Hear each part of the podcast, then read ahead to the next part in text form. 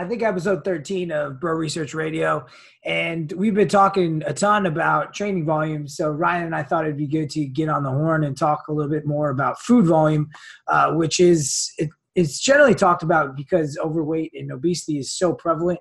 This issue seems to get talked about in in only one way, but we want to talk about it from kind of both ends of the spectrum.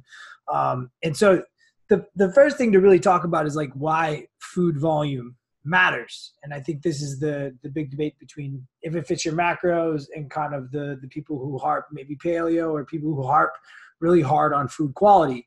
And we have to acknowledge that both of these things matter. So like calories, they matter. Um, whereas food quality also matters. And so food volume is is one way that our body responds like our appetite. So evolutionarily, we're not really meant to deal with all of these hyper palatable, hyper dense foods. Like honey was the most energy dense food we would have seen. That was like 3.2 calories per gram. As you look at like your Scandinavian swimmers, like what are if we look at the back of those, like how many calories do they have? I mean, there's probably they're probably not they're probably not that high, but they're probably at least like upper threes you got 39 grams of carbohydrate per 42 grams of food volume. so that's so about as dense as it gets. They're going to be around four. Well, that well when you throw in fat in the mix, like you have an RX bar, which is a multi, like a, those are pretty easy. Like any kind of gummy bears or anything like that, they're going to be primarily carbs without a lot of fiber, and so th- those would probably be close to four on RX bar. Like which we would think is like whole 30 approved, very very healthy, right? That has a that has energy density of about 4.3 calories per gram. And so that that's a high energy density food. And so when people are trying to lose weight, it, and there's a lot of confounders here, and, and we both do this, is we're trying to get people to essentially eat less calories but eat more food and that's that's kind of how you do that with the with with food volume um and and this is people are all this is kind of my biggest worry with the energy density thing and i don't know if you've seen this with your clients is like if we all of a sudden blast people you know with three pounds of vegetables a day and then they get used to eating this insanely high volume of food and then they cheat it seems to be anecdotally that they have to eat an insanely high amount of hyperpalatable foods to feel full as well. Hmm.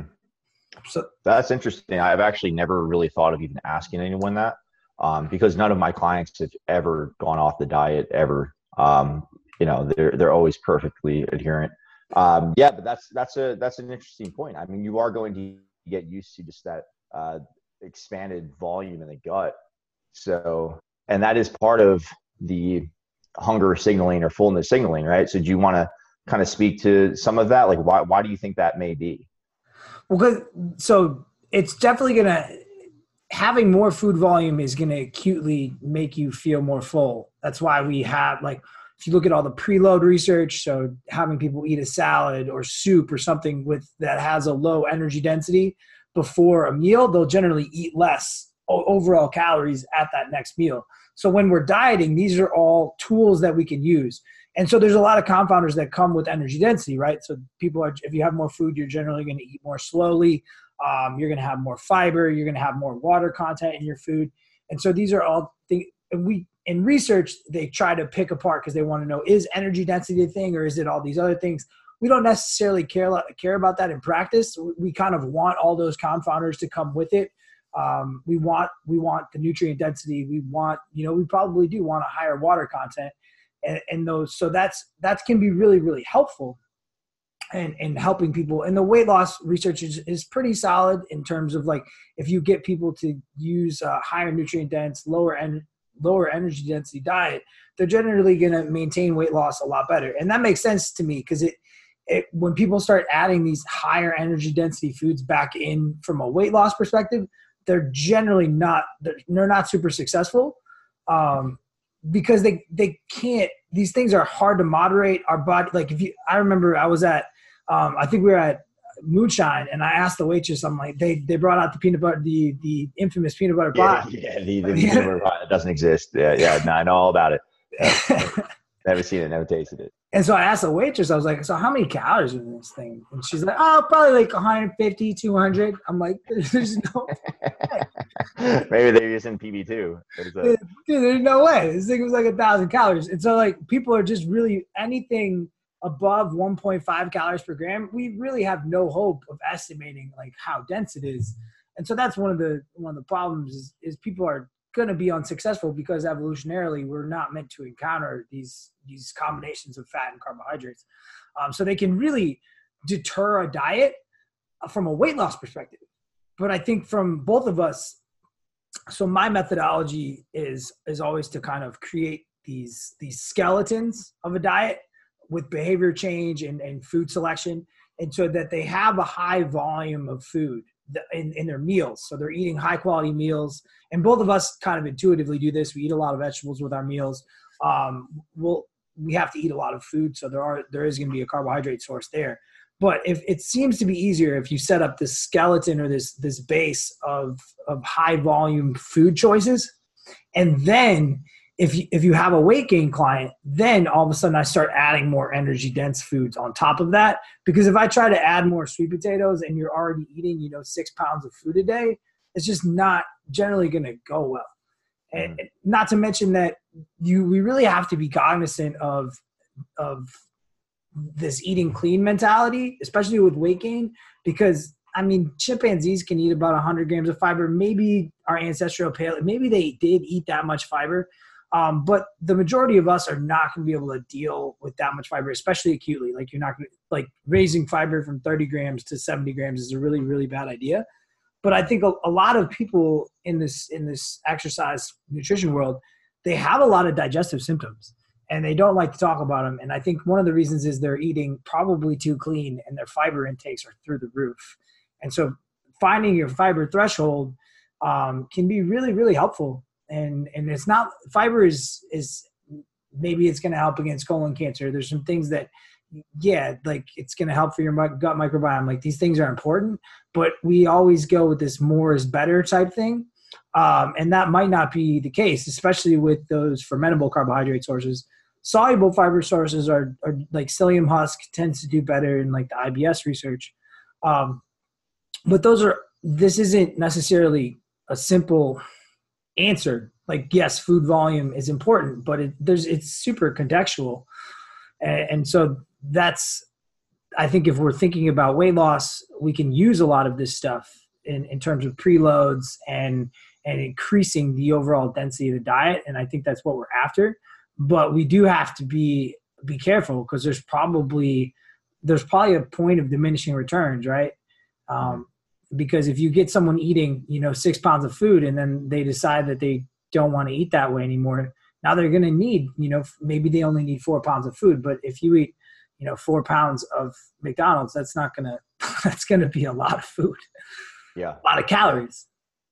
Yeah and not to mention like i, I think that a, a mistake that often people make when they're dieting i know this is something that i've done in the past um, and a lot of my clients have done and people just intuitively start to do is you start to eat these uh, more voluminous foods thinking that it's going to fill you up more but you're also losing some amount of uh, caloric intake by doing that. If you switch from white rice to sweet potatoes now you're picking up extra uh, or some of those carbohydrates are coming from fiber now uh, not like now there's going to be more of a digestive cost to to eating it. So it, it ends up being a bigger loss in terms of caloric intake than you actually think it is and that can have a, a, a, pretty big impact on just hunger levels in general. Like i think that we, we tend to look at things in the acute sense of just like how full can i feel right now? Uh, and then not thinking about later in the day if like you just change from like you said 30 to 70 grams of fiber uh, that could be a significant amount of, of uh, carbohydrate that you're missing out on now uh, especially if you're a smaller human being. Um,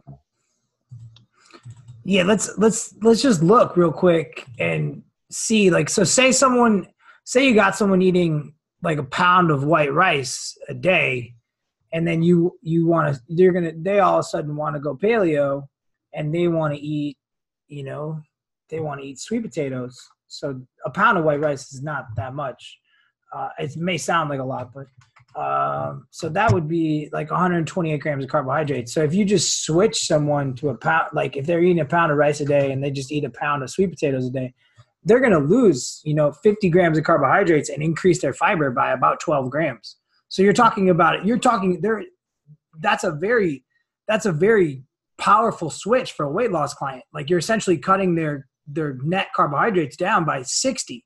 But for a weight gain client, that's a disaster. Like so, say we have to get a dude like just from a logistical sense, if a guy's got to eat 400 grams of carbohydrates and he's going to do that from you know maybe two pounds of vegetables and he's only got sweet potatoes at his disposable, that's to be, dude, that's to be, that's to be five pounds of sweet potatoes. Like that's fucking bonkers. Um, and so that's just to me, it's it's it's more from like a weight gain perspective. It's it's all logistical, and I think that we really need to maybe someone can do that for a couple days on a weight gain protocol, but they're not going to be successful at that long term. And that's the that's the game that I think we see a lot of these these clean eaters playing is that they're you know they feel bad about eating you know Scandinavian swimmers or RX maybe not RX bars. Like so that's why I'll use RX bars because they don't have that guilt mentality um, even though they are super calorically dense more than Scandinavian swimmers. Um, but people I don't have to unpack unpack it as much. And so the but if we can use those items and, and kind of create a feasible plan for them and then and kind of break down their barriers because if they are a weight gain client they have to be in an excess of calories and their body's not going to want to do that. So then you're going to have to use probably these higher density hyper palatable foods a lot more. Um, whereas a weight loss client i mean if they're eating white rice and you can get them to eat sweet potatoes or even if you can get them to eat like an apple like so what is that if we changed 16 ounces of rice to 16 ounces of apple what would that and apples i mean same thing. So that's going to be a net loss of almost 70, 80 grams of carbohydrates by just switching from white rice to fruit. Um, and a lot of times they won't even notice that difference unless you're talking to someone who's already very calculated in, in how they're eating everything and they're counting uh, carbohydrates and macros in general. But if you're talking like an average weight loss client, uh, you know that's that's an easy switch.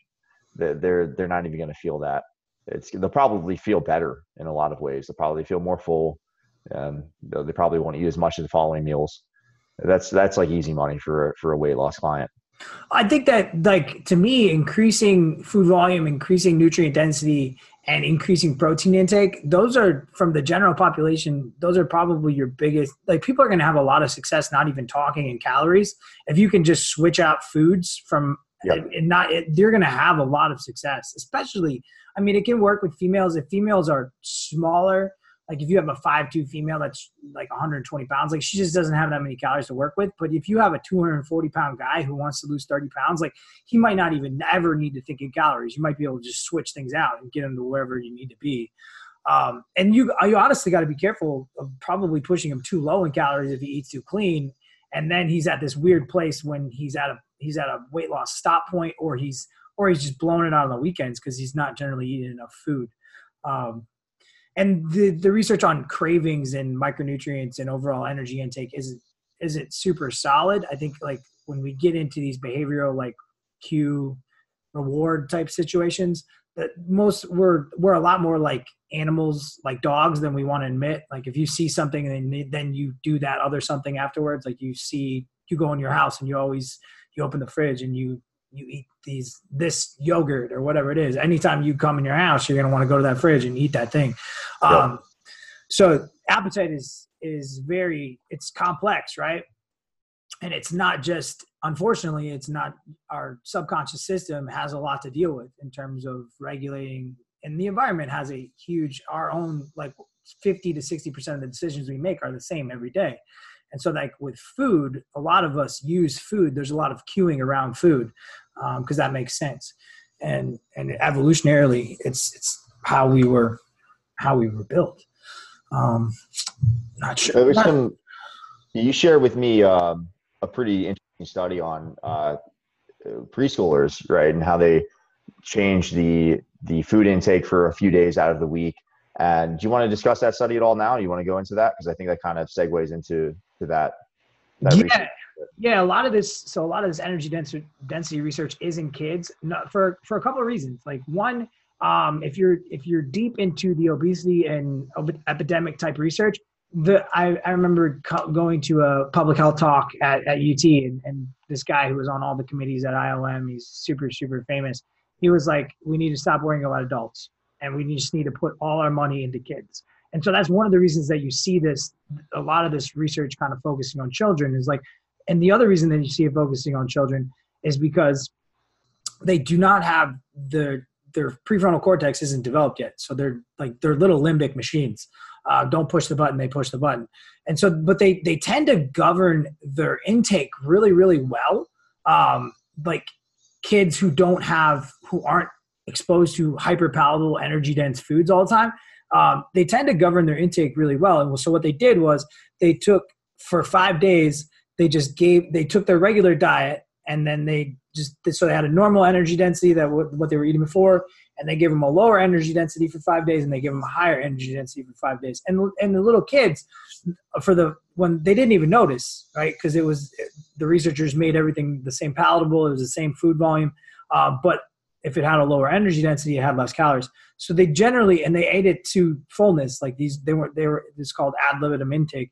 And so these these little these little kids, when they had lower energy density foods, they actually ate at a ten percent deficit, and then which could be a problem, right, um, over time. But they're probably going to auto regulate that. Um, and then, but when they're on a higher higher gen, they're probably going to auto regulate that on the negative side. Uh, humans are very very we're better at auto regulating in a deficit because the body has a lot of mechanisms to prevent starvation. We're pretty bad at regulating on a on a on an excess um, or a surfeit of calories. And so the when they gave them these higher energy dense foods, they they ate about five percent more calories than they need. And that doesn't sound like a lot, but over your lifetime, that's going to be a huge, huge difference. And so that's that's the big. talking about these these are kids that aren't even really exposed to that much yet either. There's no emotional ties to eating at this point. Likely uh, there's not, you know, maybe there's some social stuff going on. They're they're in preschool. I mean, so there's I think that number magnifies over time.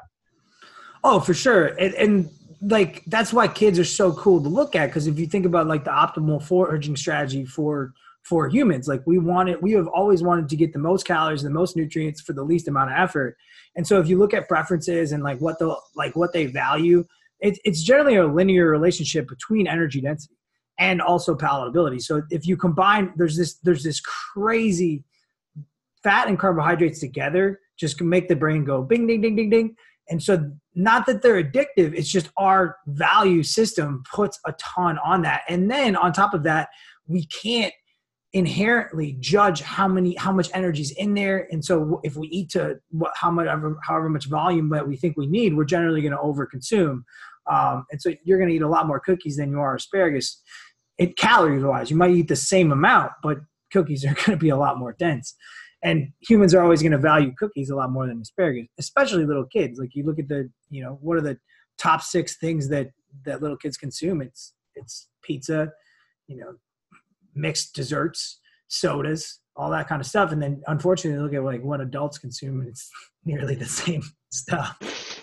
I mean, we had it right from the start. Chicken yeah. nuggets are delicious. We yeah. so we're doing like that's the thing. Like eating hyper palatable, energy dense food is the right evolutionary choice. And so what we're essentially asking people to do is we're actually we're asking them to make the wrong wrong decision every day at the grocery store. Um, and that can be that can obviously be tough, but it's definitely doable from a behavioral strategy standpoint. But you got to set your i think one of the big things that people don't think about is you got to set your environment up for success. And you just you probably especially if you're on a diet you just can't have a lot of these energy dense foods around. Um, and so that makes it for you and i in, in, in kind of our the people that maybe really gravitate towards towards this podcast that makes it really really easy to cut so if you have your if you have your skeleton of how much volume of food that you have your three meals or however maybe it's just two meals, however many meals you want to eat in a day, uh, and you have that skeleton, and that's already a lot of food volume. Say that's four to five pounds of food, and then all the, the only thing you have to do is probably take down your hyperpalatable items a little bit, and you're still eating, you're still having these big main meals. You're just not having, you know, you're not having four RX bars a day, and and yeah, that can from a behavioral standpoint, that can be tough for a little bit because um, you're just definitely going to key reward off that. But it's a lot easier than you know having to manipulate your entire diet. Like you have this, you have this baseline protocol, and then if you just eat the baseline, you're probably going to lose weight. Whereas if you want to gain weight, then you just add on to it. And so yeah. not as complex. Mm-hmm. Yep, yep. Yeah, it's it.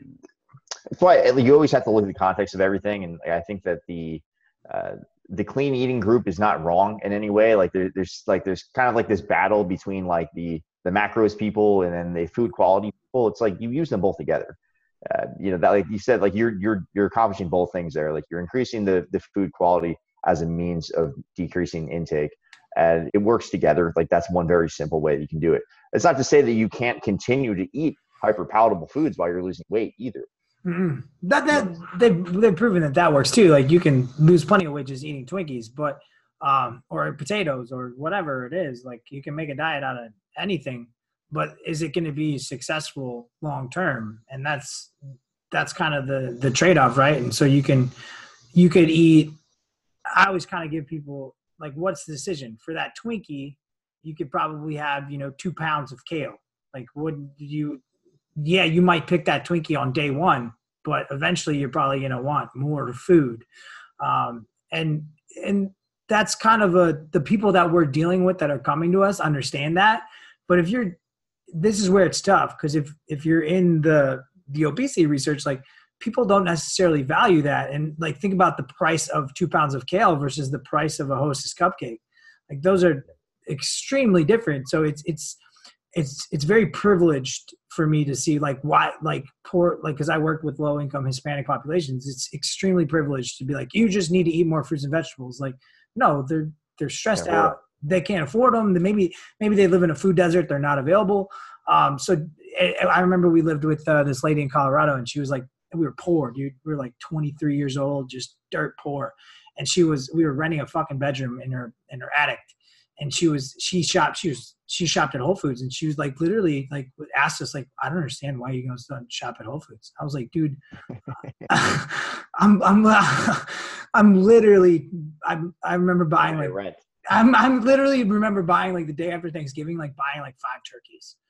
And just like trying to just because they were on sale for like 69 cents a pound and then yeah. eat, we ate turkeys until like mid-january like steph was gonna kill me.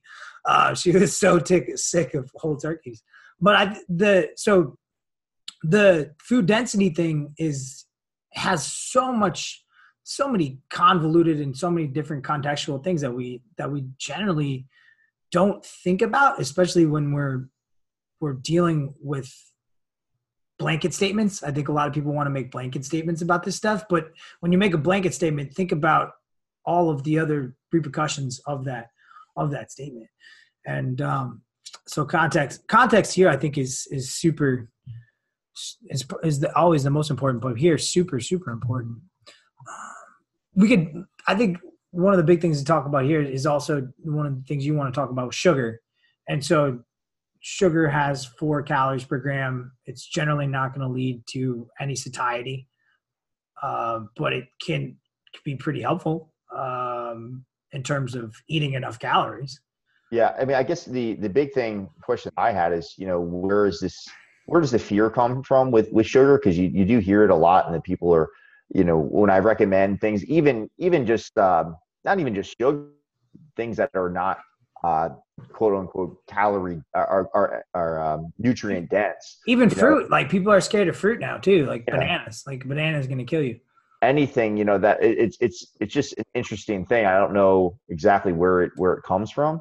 And uh, yeah I, mean, I, I guess we just just discussing i think we already talked about how eating so much fiber or food volume when you're trying to gain weight just pract- practically just doesn't make any sense. Like you're just not physically going to be able to do it. There's going to be a huge digestive burden um, especially eating a lot of fermentable uh, types of fibers. Like that's just going to be a disaster for you and everyone around you uh, you know, so I, I, think the, the question is kind of um, is there any inherent risk to consuming a lot of uh, these lower micronutrient dense foods or, or more sugar or anything of that nature? Well, I think if you have, if you if you think like ethically and you have your baseline skeleton, this is gonna be harder and harder as you eat less food. So if you're dieting, it's gonna get more and more important, right? Because you just have less food to work with.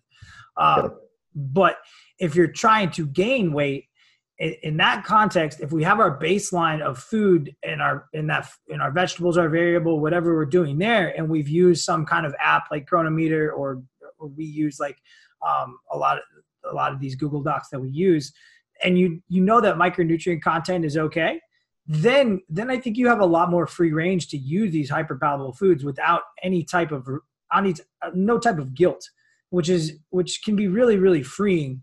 And and the other thing that so essentially we're just trying to create stopgaps. So there's a lot of fear around sugar because it's simple, it's a very simple story. Just like fat makes you fat and now sugar will immediately make you fat.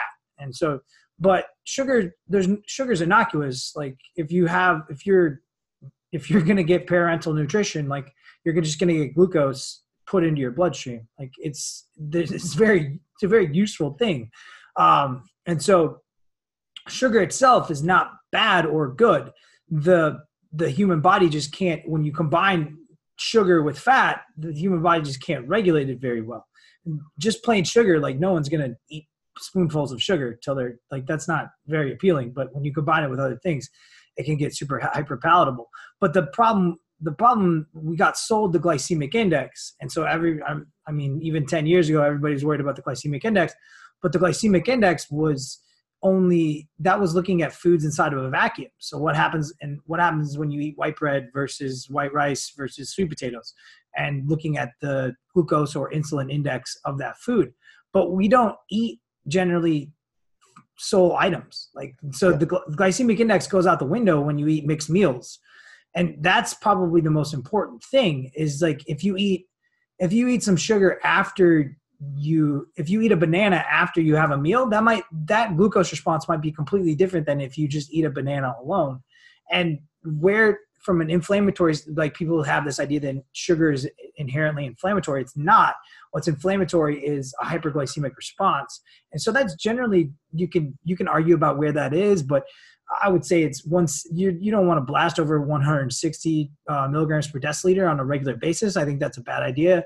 180 for sure um, you're going to start spewing uh, glucose out of your urine and tommy wood talk tommy wood and i talked a bunch about that uh, in that i think it's the the third podcast and so the but if you're if you're eating whole foods, even if you're eating whole foods and you're eating mixed meals, you're gonna you're probably gonna be fine.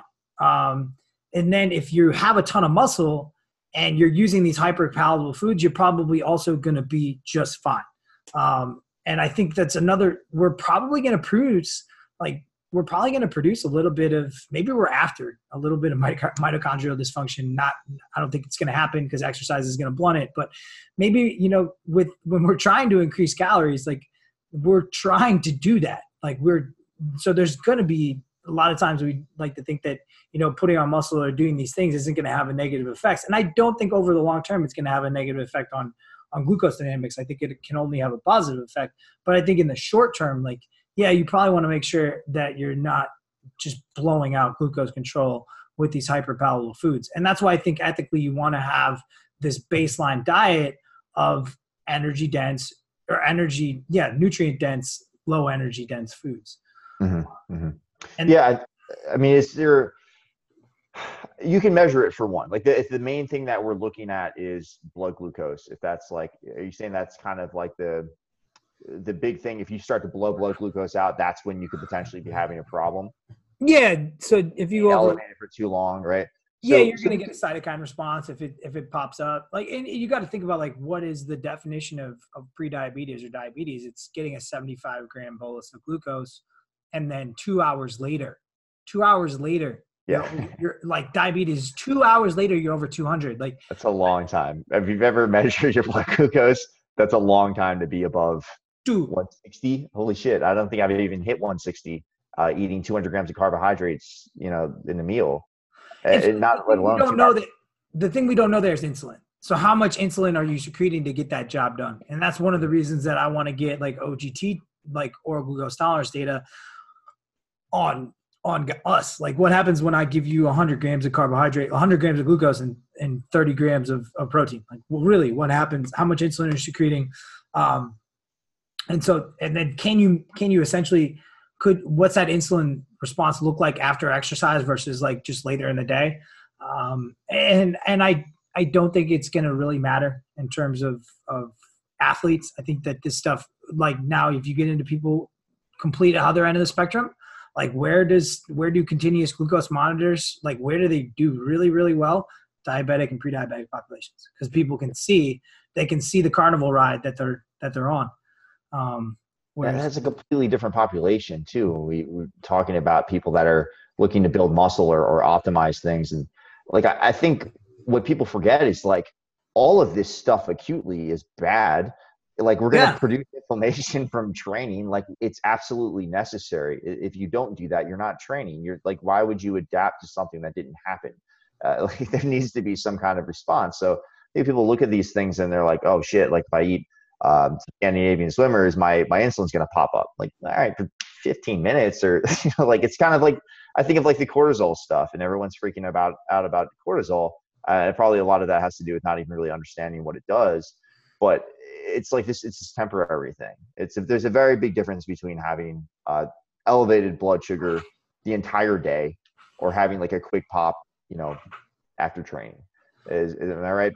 Yeah you're like you want as a human if we think uh, most of the research is in sick populations. So it's it's in a very fragile population. Our goal is to be anti-fragile. Our goal is to be like you should be i want you to be able to take as as a large bolus of carbohydrates as I can get you and not have it be a problem. Like that, that's probably, I want you to be able to deal with large amounts of carbs, large amounts of food and have it not be a problem.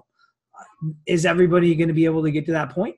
Probably not because everybody's different. But if you are, you know, if you're a 200 pound dude and you train six days a week, like these are, this is not something, there needs to be little to no fear around sugar or carbohydrates for you. Um, they're just a tool. Now, could you gain weight on a ketogenic diet? Maybe, but you're going to have to drink oil, um, and and you're going to you're going to eat a lot of vegetables. So just inherently in those restrictions, it's going to be tougher.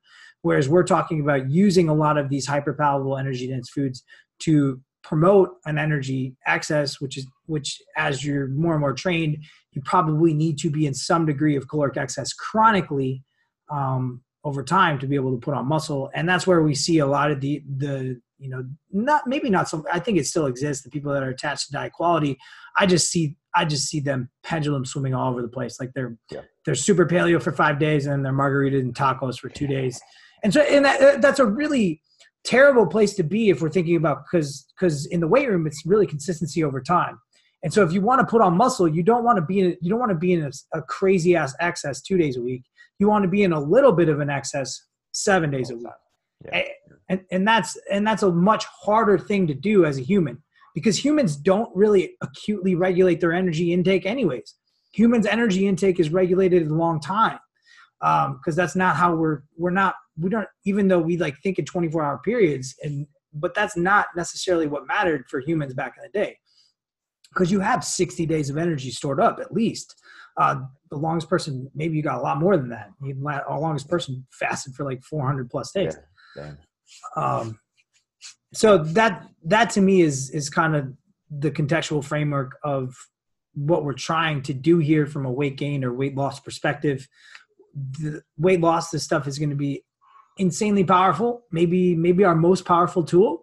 And then from a weight gain perspective, it might be the biggest thing that stabs us in the back. Yeah, yeah. So just like to to recap with all that stuff, I, I think setting up some kind of skeleton of your diet that includes some solid quality foods, so you know that you're getting micronutrients that, that you need. Uh, you know that you're getting an adequate amount of fiber. Setting something up like that in Cronometer, as an example, as an app that will actually break all that stuff down, or maybe even not just just eating different colored vegetables and shit, and just know that you're getting enough. Uh, and then from there, it's like, how else do you want to fill your bucket of, of calories that you need if you're trying to gain weight? Uh, if you're trying to lose weight, your your brain is probably going to regulate that for you. You're probably going to know when it's time to eat, and you know you'll have to kind of fight that battle uh, depending on how far down you're trying to go. Um, but aside, you know, when you're trying to to gain weight, like, is there is there any real difference when we're talking about a caloric excess that would be necessary to to put on some muscle mass? Is there any real difference if it comes from carbohydrate or if it comes from from fat? Do you, do you see any? I think if, you, if we're going to think hypothetically, it would be best for those calories to come from carbohydrates, um, just because you have less of a the body's a lot better at turning fat into fat, and a, a lot better is is a maybe you can turn 90% of those carbohydrates into fat if you overeat them. Generally, the body's going to do the most efficient thing possible. So it's going to, if you eat an excess of calories, um, it's going to turn whatever fat you have that you ate into fat. Um, and so it's probably not going to matter to a super high extent, but I think it's, and if you are eating, it's a lot easier to overeat fat and carbohydrates combined um it's so that's that's the it's a and people are generally going to underreport and we don't we probably don't want you to get super fat um even though i think that getting super fat could probably be really helpful for a lot of people just because i think they live in this really maybe not super fat but like for them to maybe live at 10% and like getting to 16% maybe the best thing that they ever did because they were they were never really in an excess of calories because they're in this weird body land, dysmorphia land, um, and and that can be tough. But I, I think those are if we're thinking about where are we going to get that excess, excess calories, I would just think of feasibility, logistics first, um, and then try to keep it consistent. The I mean, if someone's got to eat, like we got, we know guys like you even probably are going to have to go that high, like five or 6,000 calories. Like at a certain point, it's just like fat is just going to be a lot more feasible. I know Ethan right now is he's adding MCTs to a lot of his stuff because MCTs it's, it's harder to convert MCTs to fat, and so he's just getting a lot of his calories there. And if you can, you know, if you think about like even white rice, like you get like how much, how many calories? Like, like we can do the math. Like if you're it's, it's really a lot harder than I think people perceive it to be when you're talking about. Because I, th- I think when people think of refined foods and they think of sugar or whatever it is, they're they're thinking about like you said those combinations of fat and carbohydrate. So and I that's could, easy to overeat. like I could add I could add five tablespoons of oil to someone's to someone's diet for the price of 16 ounces of white rice. That's a big deal. Versus versus you know if you take that out to sweet potatoes so like what's the trade-off there so you're talking you're talking 30 ounces 28 ounces of sweet potatoes versus 16 ounces of white rice versus five tablespoons of oil uh, five tablespoons of oil or almost two pounds of potatoes if you're trying to gain weight. So that's so, that's the energy density. That's that's the thing. That that's and also like you can see like from a keto perspective like your food volume is going you can do it well. You can i'm not saying that you can't do this stuff well but the more restrictions that and that's why i think like Cronometer can be really really helpful now it's not it's not perfect. None of this stuff is perfect i don't know where you're getting your food so your selenium counts might be a little bit lower like none of this micronutrient stuff is going to be perfect but i think if you are stacking restrictions on yourself it's a good idea to use Cronometer because you know you might be low in calcium and there's some research that says that humans will eat to get their calcium need or because calcium is the most abundant micronutrient in the human body. Uh, and so like you want to make sure that you're meeting these needs and it's and some of these things are pretty hard to meet with food. Like potassium is, is per, ask, yeah. potassium's pretty hard to meet with by eating foods alone. It's definitely possible if you eat a lot of fruits and vegetables but it's kind of especially like you're sweating a ton in, in texas right now those are things that you want to make sure you're getting you know you're getting enough electrolytes um, and if you're not taking electrolyte supplement you got to get it through your food. And so those are like now we talk we get into the cognitive burden now this isn't something that i would have someone who's just starting a diet do i think it's just way too much it's way too much noise for them but if you're pretty far along this spectrum you it's it's really gonna because people don't eat as differently as they think they eat so if you have that baseline skeleton of what you normally eat in a week, and then you maybe even two weeks, and you put it in a Cronometer, you're to get a good idea of where you're at. And then you have an option. You can either like, oh, I'm low on zinc. What are some foods that I can get to? And RDAs aren't perfect either, but they're at least, they're at least a start, and so you can see. And I think that they're pretty good for like for Steph. Um, she's got it. She needs like 1,200 milligrams of calcium a day. She's pregnant because she's got to build a little baby calcium. She got a little build a little baby skeleton and it's almost done being built. but so she's also got to you know give that baby a lot of blood so she's got to get more iron and so these are all things that we're we're thinking about and we're even worried about right now because when the baby leaves she has a tendency towards anemia because she has you know that's uh-huh. something that, that we've been battling with steph forever and it's you know it's upwards of 60% of female athletes are iron deficient and so she's literally going to give away two pints of blood during labor and then she could bleed for four to six weeks afterwards. So how are we going to, you know, get her enough iron to cope with that? And and iron deficiency is the most common nutrient deficiency there is out there. So when we get into energy density, we and we get into these food selection stuff, we automatically get into nutrient density, and and that, those things are becoming easier and easier to check. Now the the checking of is isn't perfect, but I think it's worthwhile if you have a high nutrition IQ to you know check yourself like how high of a quality and these are how high of a quality is your diet? Now these 32 macro, micronutrients and and minerals like these are the things that we know matter but there's probably a lot of other things that matter too so i think that it, it really is good to focus on real food first. And once you have that real food blanket then you can kind of you can you have a lot more free range to to get dirty with it. And that and that dirty can be really really helpful for people who have audacious um, performance or body comp goals and, and probably even necessary um, for a lot of us. Or even just people that have difficulty digesting a lot of food due to lifestyle choices or whatever i mean if you can't sit down and, and eat a meal and you're like dry, like i mean i used to do this shit all the time like i'd be driving from one client to the next like trying to stuff down two, two pounds of potatoes it's like that's just not a good environment to be trying to digest that amount of food. So it's some some there's some uh, context where this is just not just doesn't make any sense. Um, you know, my my what I'm thinking about is you're talking about micronutrients and stuff, and I'm just wondering if it's if you truly have a micronutrient deficiency, I, with the exception of iron, I think iron is, is fairly easy to get from food. I mean, you just eat red meat, and you know you might yeah, be able to cover. You get yeah. So um, but with a lot of these things, I, I'm wondering, is it even, would you even be able to, like, if you had a potassium deficiency or something, and you knew this, I mean, how many damn sweet potatoes do you have to eat to, to, to make up for that? Is it even worth it? Or do you just get on a multivitamin, get on a multimineral, and then just eat as you can? I mean, how do you, like, how many of these, these micronutrient deficiencies can you even make up with, with food? I think given, given the amount that we don't know and given the, the not so stellar results of multivitamins in, in the literature, I would say that we probably want to get as many of these things through food as possible. I think that's the I think that's the judicious thing to do. I think that's that's the that's the right thing to do. Um, and then you fill whatever you need. Now, I don't think a multivitamin is going to hurt anyone. Um, it's tough to look at this stuff observationally because people who take multivitamins are inherently different than people who don't. But there are RCTs on multivitamins, and they don't generally have they don't have the robust effects that people are going to think they have. Now, yes, these multivitamins are probably like Centrum Silver, and they're like shitty formulations, but it's not the end all be all that you think it's going to be. Now, micronutrient deficiencies are really really hard to measure.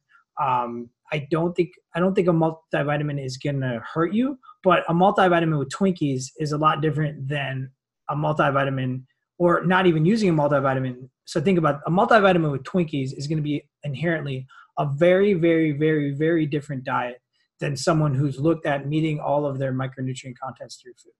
Um, and and so it's it's not as hard as as people think. Like some of this stuff, like yeah, if you're sweating a ton, um, you remember when Pat was in the jungle, I was I was just trying to give him as many electrolytes as possible um, because he was he was just losing so much so much sweat. And so if you're some things are harder to get than others. Some things are really, really easy to get if you're eating mixed food and you're eating vegetables. But some things that are pretty hard to get are, you know, vitamin D, pretty much impossible through food. Um, calcium, if you're vegan, good luck getting enough calcium. Good luck getting enough magnesium. Good luck getting enough zinc. Like these are just notorious. Good luck getting enough B vitamins. So as you stack in paleo, vitamin D and calcium are just generally pretty low. Now you can make the argument there's this argument that you don't need as much calcium because your acid burden is lower, but that's bullshit. Um, I think that you one of my biggest qualms with paleo is is in you know females who need to be really really cognizant of how much vitamin D and calcium they're getting for their bones.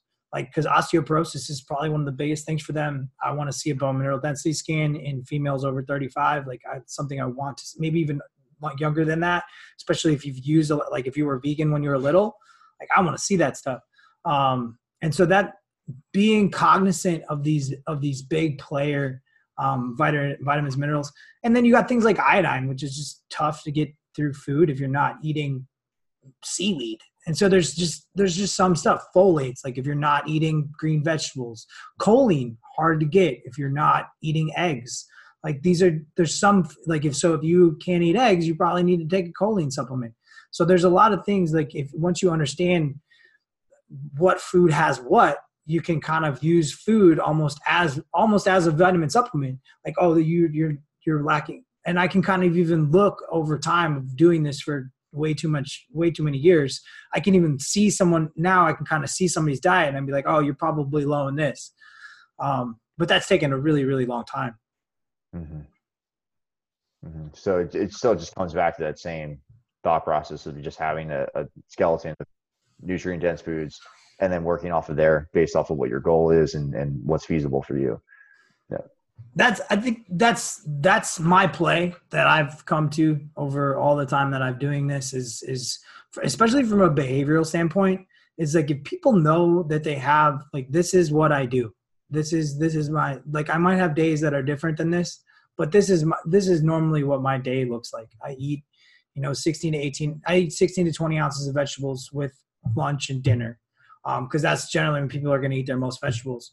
And and I have you know I have a good portion. What maybe I'm not eating carbohydrates because I'm trying to lose. Maybe I'm not eating a grain or something like that because um, I'm trying to lose weight. But I have I have meat, I have vegetables at every meal, um, and then I kind of I can add off that depending on the person and mm-hmm. um, and so that that's been really really helpful for me and then just having places that people can can go back to essentially thinking of it like you're climbing this mountain and then you have these you have these stairs that you can kind of go back to these points that you can um, whatever they would call that in mountaineering um, the, ask yeah. ask Raba.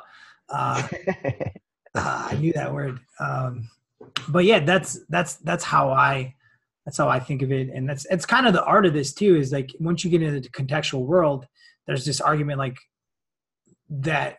Once you have so many options, it's really hard to make decisions. And and so that can be that can be tough for if you want to be on our side of this working with clients is like hey if i have this i have a, if i have a thousand decisions that i can make with this person how do i make how do i make one? And i think the big thing is like you don't make it. You let them make the decision. Yeah. Yeah um, yeah and, yeah that's what i always do. If i'm going to sit down and, and we're going to talk nutrition with somebody it's going to be that type of conversation. It's like all right well tell me what you eat. And let's start with that. Tell me when you eat and i'm not going to design something you're going to make it. And then we can talk about adjustments from there. But it, yeah it's it's like the the, the best meal plan in the world is really not great if it doesn't work for your lifestyle or if you don't like to eat that shit you know or whatever it is. So there is no ideal meal plan. That's the, like everybody wants an ideal there's no ideal meal plan. There's only the plan that you that works for you that's going to and that plan might be different today than it is from three months from now. And so that's yeah. that's the hard part about this. And and i think the nutrition aspect of what we do is even a lot a lot harder a lot more complicated than the training aspect of yeah. So when we think about when we get in you can you guys can kind of already tell like yeah there's a lot of nuances about training volume but the nuances surrounding food volume are way way more intense than the nuances about training volume um, and you could argue that at a certain point this food stuff this nutrition and lifestyle stuff may be even more important than a lot of that training volume stuff and mm-hmm. it may it may allow you to push training volumes a lot more and if if it's needed for you to kind of adapt. Um, yeah yeah. Uh, how do you like i'm just, how do you typically approach that stuff if you have because the, the biggest issue seems to typically be social stuff. And there's a kind of a couple different ways of looking at this and from we talk about in a weight loss perspective because i think for gaining weight it's it's not as big of a deal. I think typically when you're trying to gain weight the problem becomes um, I'm, I'm going out to eat so i just kind of like forget about the other foods that I'm eating the rest of the day and you end up not eating enough. And, and that's pretty simple. Like just, just eat more. Like we'll forget about those people. Um, so that means I'm not going to get talked about myself, unfortunately. Yeah, they piss. We piss everybody off. Like, oh yeah, you went, yeah. you ate an entire pizza. Like, uh, yeah, yeah. I gotta eat sorry. Yeah, yeah. uh, so that that's fairly simple. That's just like you know being on top of your stuff and knowing what you've eaten and, and making sure that you're getting enough. But when it comes to, to weight loss, that's a completely different thing. So, so there's a couple different ways you can approach it. You know, like you could say, all right, well, I know that this person the weekends are just shot. Um, so maybe I try to make up my caloric deficit during the week. That could be good, but if you're talking about uh, you know an ex lacrosse player who now works a sedentary job, who still has the same appetite that he had when he was 19 years old, I mean, he could easily blow it out of the water, or even very, like a very small individual. Um, like it doesn't take much to get into a, a thousand calorie surplus at the end of the week with just a couple of meals. So how do you approach this? Is there any one way that you approach this, or like how do you go about like what's your thought process of for a weight loss client? Social things get in the way typically of their their uh, food plan, and and how do you how do you do that? Yeah, social eating is really really tough, especially for females, because um, you you'll even see this at flow when like when we're in the food line and then there's females in the food line. It's really really hard for them. Because so like we're taking in we're taking just a ginormous amount of food because we need it but they don't need that much food. So there's this there's there's definitely this social pressure on eating more food. And so the the big thing that i try to do and and i don't we the least intrusive that the diet can be on the person that's the best that's the best case scenario. So like worst case scenario would be like you hole yourself out. And you might and you did at a certain point you're probably going to inevitably do this is that you hole yourself out in a cave and you don't go you don't go into these situations because it's uncontrollable. But i think that for me i'm trying to control the uncontrollable at least as much as possible and i'm trying to limit choices.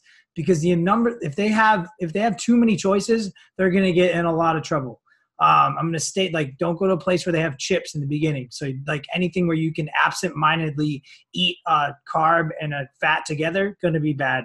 Um, and so I would I would have this is what I do with people who travel a lot, um, and if they or people who need to eat out for work.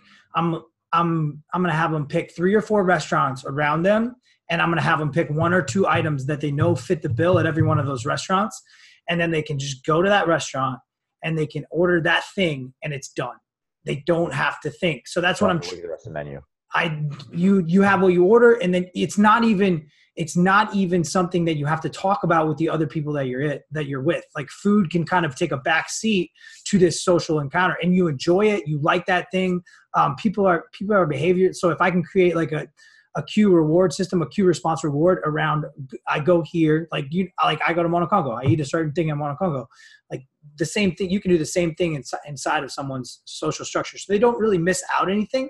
Like, granted, it's not going to be perfect because when you go out to eat, there's generally a, this is in the literature like a 20% variance about what they say the caloric content is versus what it is, and and kitchens want to make things palatable, so they're going to add more oil to things generally. Um, and so they could be a little heavy handed, but it, it's not the end of the world. At least it's, it's more controlled than, than you go, not having any type of plan um, and just going out there and being unsuccessful, but maybe having a good time. And the more room you have to work with, the more you can probably do that. Alcohol is another one of those things. Is dude, it can get real bad real fast because um, there's you know alcohol has calories and it's generally popped with sugar too. Um, and those are real i don't drink i haven't drank for a really long time.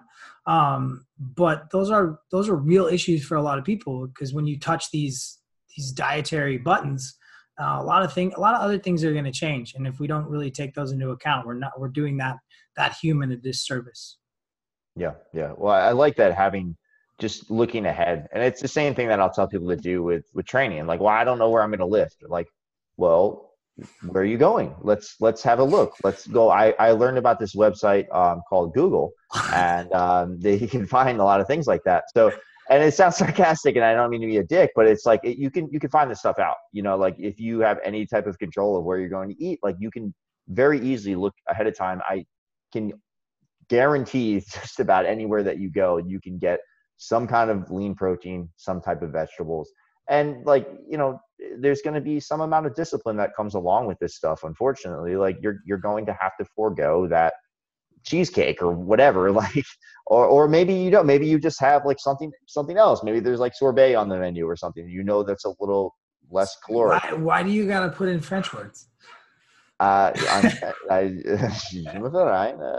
uh, sorbet. I don't know. Uh, but uh, yeah, I mean, like you could go French and just have sorbet. Like there's there's certain things like you just if you have some amount of preparation going into it, it just makes it a lot easier. Making decisions on at the moment is a lot more difficult than having some time to think about it on your own beforehand and then just going in and then not having to do it.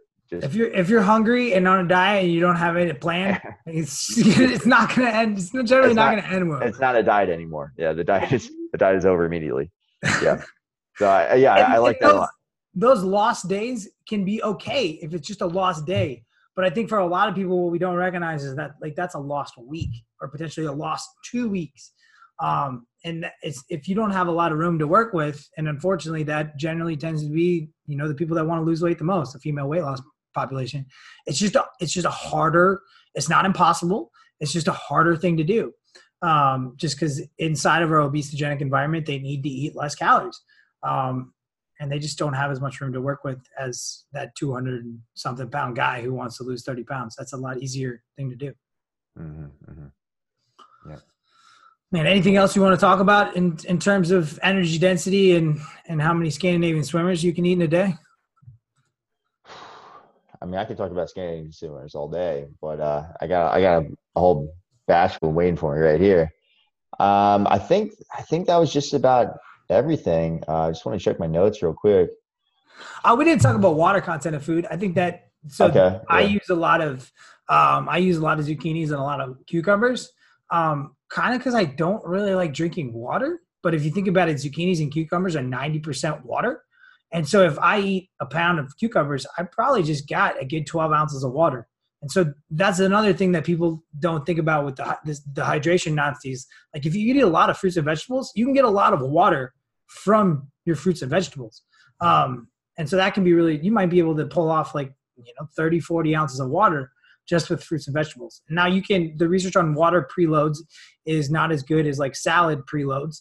Um, but yeah, and I don't think you also don't have to worry about drinking water with a meal. Hydrochloric acid is not that sensitive, but the that's that is a thing. So like when we're thinking about energy density, the primarily the primary things that make food less dense are going to be water and fiber. And so cooking is going to reduce water contents. So inherently, as you cook food, it's going to have less weight. Um, so that's that can be really really good from a digestive standpoint. Uh, you can't really function on a raw food vegan diet. Like it's a great way to die.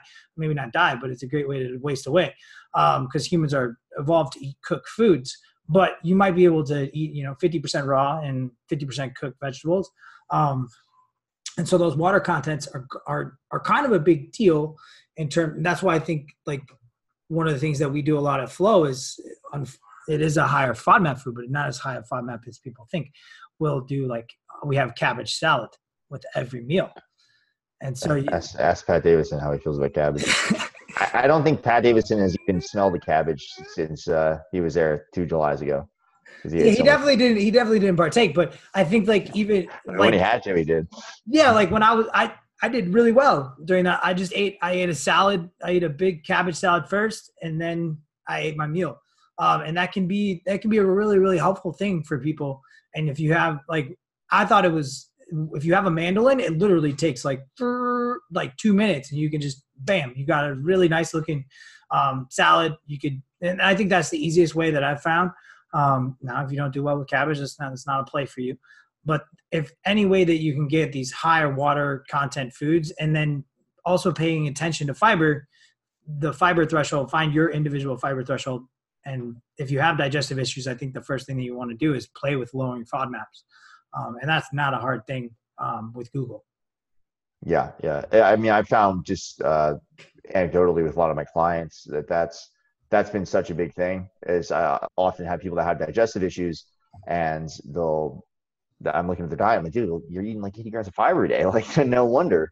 Yeah, they're uh, just eating bags of frozen broccoli. Like, like you're gonna get yeah. Real, you're gonna get real trouble real fast. It, the yeah. amount of people that just crush broccoli um, is you need other vegetables then like broccoli's not gonna. yeah, yeah. You can't just eat. You can't just eat the California mix every meal. For the medley uh, of, of uh, carrots and, and broccoli. Yeah, yeah. Um, one thing I, I don't think that we really touched on too much. I'm thinking about um, just digestive issues and stuff, and often you'll see people that have uh, digestive issues when they go too low in caloric intake, just in general. And I don't know if you want to just touch on that quickly, kind of what's what's going on there. I know that's kind of multifactorial. I would think to like I know that you're gonna get a lot of I, I would think that's mostly like nervous system related. So you're gonna you're gonna get and because the it could be a lack just an overall lack of food volume, overall lack of soluble fiber, so that you just don't have that much bulk in the stool. Uh, but you do, I think you get a lot of like diarrhea type symptoms, like a lot of IBS type symptoms when people are cutting. A lot of yeah, yeah, they'll hit that, and just uh, and just generally like um, just digestive, just upset stomach, just and I, I my thought process is just like you're just not moving stuff out quickly enough, and particularly yeah, constipation eating, seems to be a big thing, right? Oh yeah, for sure. And you know, I think like it's what I what I do with myself and what I have a lot of people do as they get further into contest prep is we start to pull out more of that fermentable fiber sources just because I, I, my theory at least is just has more time sitting in the gut because you're not clearing that stuff out as quickly as you as you typically are. Um, I don't know if that makes any kind of sense, but um, it seems to be able to handle. Generally, insoluble fiber will increase transit times. Um, that's why I think a lot of this stuff is is neural. So if we think about digestive, like uh, moving food through the GI tract, that has a couple components: water, fiber, and then neural tone. Um, so I think a lot of this is just governed by as you become more and more starving, you're going to become more and more stressed out inherently. Yeah, um, I don't think that you, like food necessarily is going to change it at that point. Like you have you need food, uh, just caloric increases at that point to to really change that. I think maybe some soluble like psyllium husk. I'd be interested. Like that, that tends to do pretty well with IBS. Like, yeah, they don't do well with these fermentable fiber sources, but they tend to do pretty well because soluble fiber is going to add bulk to the school, stool. Um, it's generally not going to result in gas. Um, it's so that that could be something. It also it's also not going to have any calories, so it, they could just like dump that on something. That would yeah. be something that I would try. Um, I know we used uh, we used some kind of prokinetic with you. Um, yeah, modal MotilPro, or which is like a serotonergic kind of pathway or something. Yeah, that that that I've need to help. A ginger, I think it was like a heavy ginger, like uh, I forget exactly what was in it, but that was that was helpful. I've had a few people use that, that with success. Yeah, it's it's kind of this like it's this question that is a very niche question and i think it's it's it's probably just gonna happen it's just a matter of when and then how you can deal with it yeah, yeah. Mm-hmm. And probably not like that's where this you really got to be cognizant of and be really of these fermentable fiber carb, fiber sources and just like do your due diligence. And I think the more you do your due diligence beforehand, the better you're going to be off when you're cutting.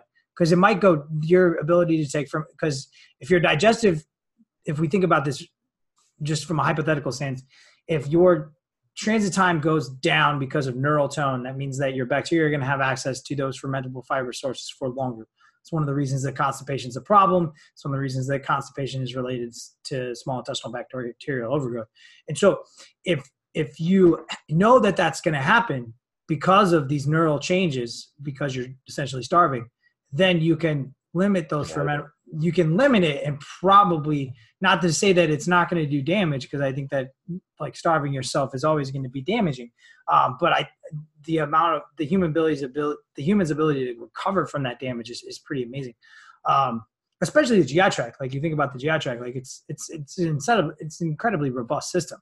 Um, like just remakes itself every three to five days. Like that's fucking bonkers. Yeah, um, yeah.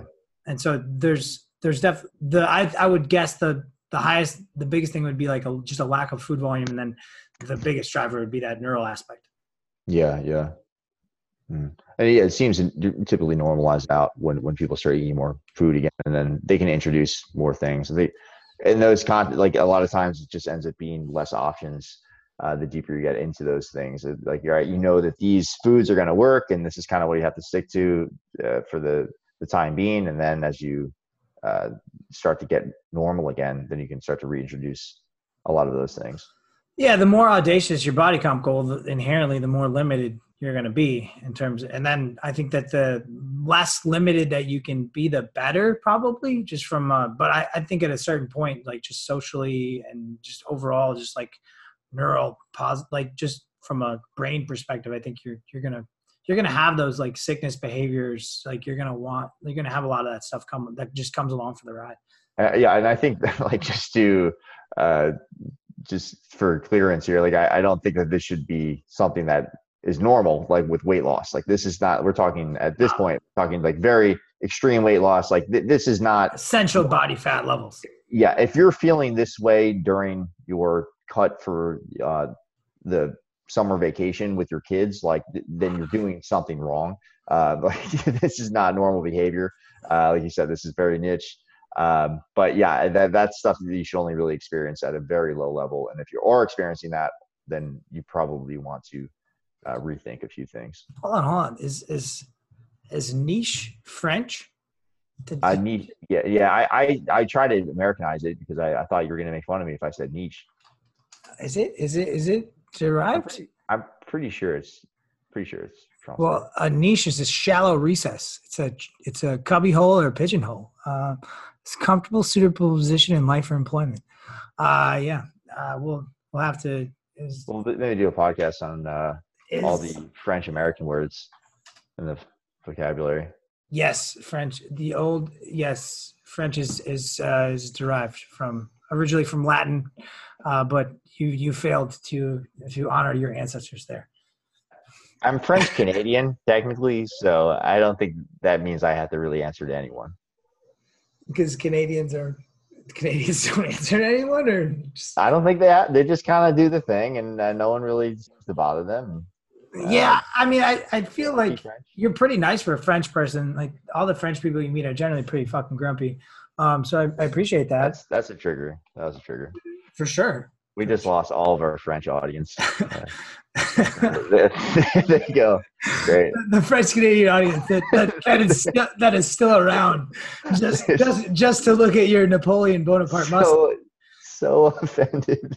You can't like it's it's a you can't it's you know. I mean, Justin Bieber is Canadian, so this is a Canadian. This is a Canadian haircut.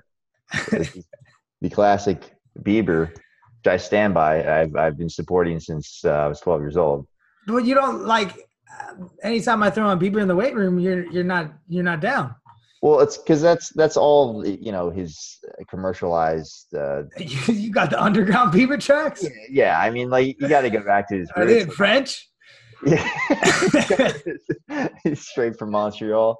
Uh, yeah, no, that's. Uh, I, I, don't get down with the new stuff. You know, I'm I'm an original fan. Original haircut, no tattoos. I got a little dirt on my shin, but uh, you know, I hope we, we're going to cut this part out. I, I, absolutely not. All right.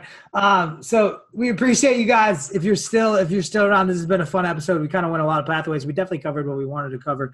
Um, and this is episode 13. We're probably going to be back pretty soon, um, maybe even this week to talk about uh, training repeatability. I think that's uh, I think that's the next topic on the docket. Um, but appreciate you. Thanks for thanks for sticking around, and uh, we'll do this again. Thanks, guys. Pura vida.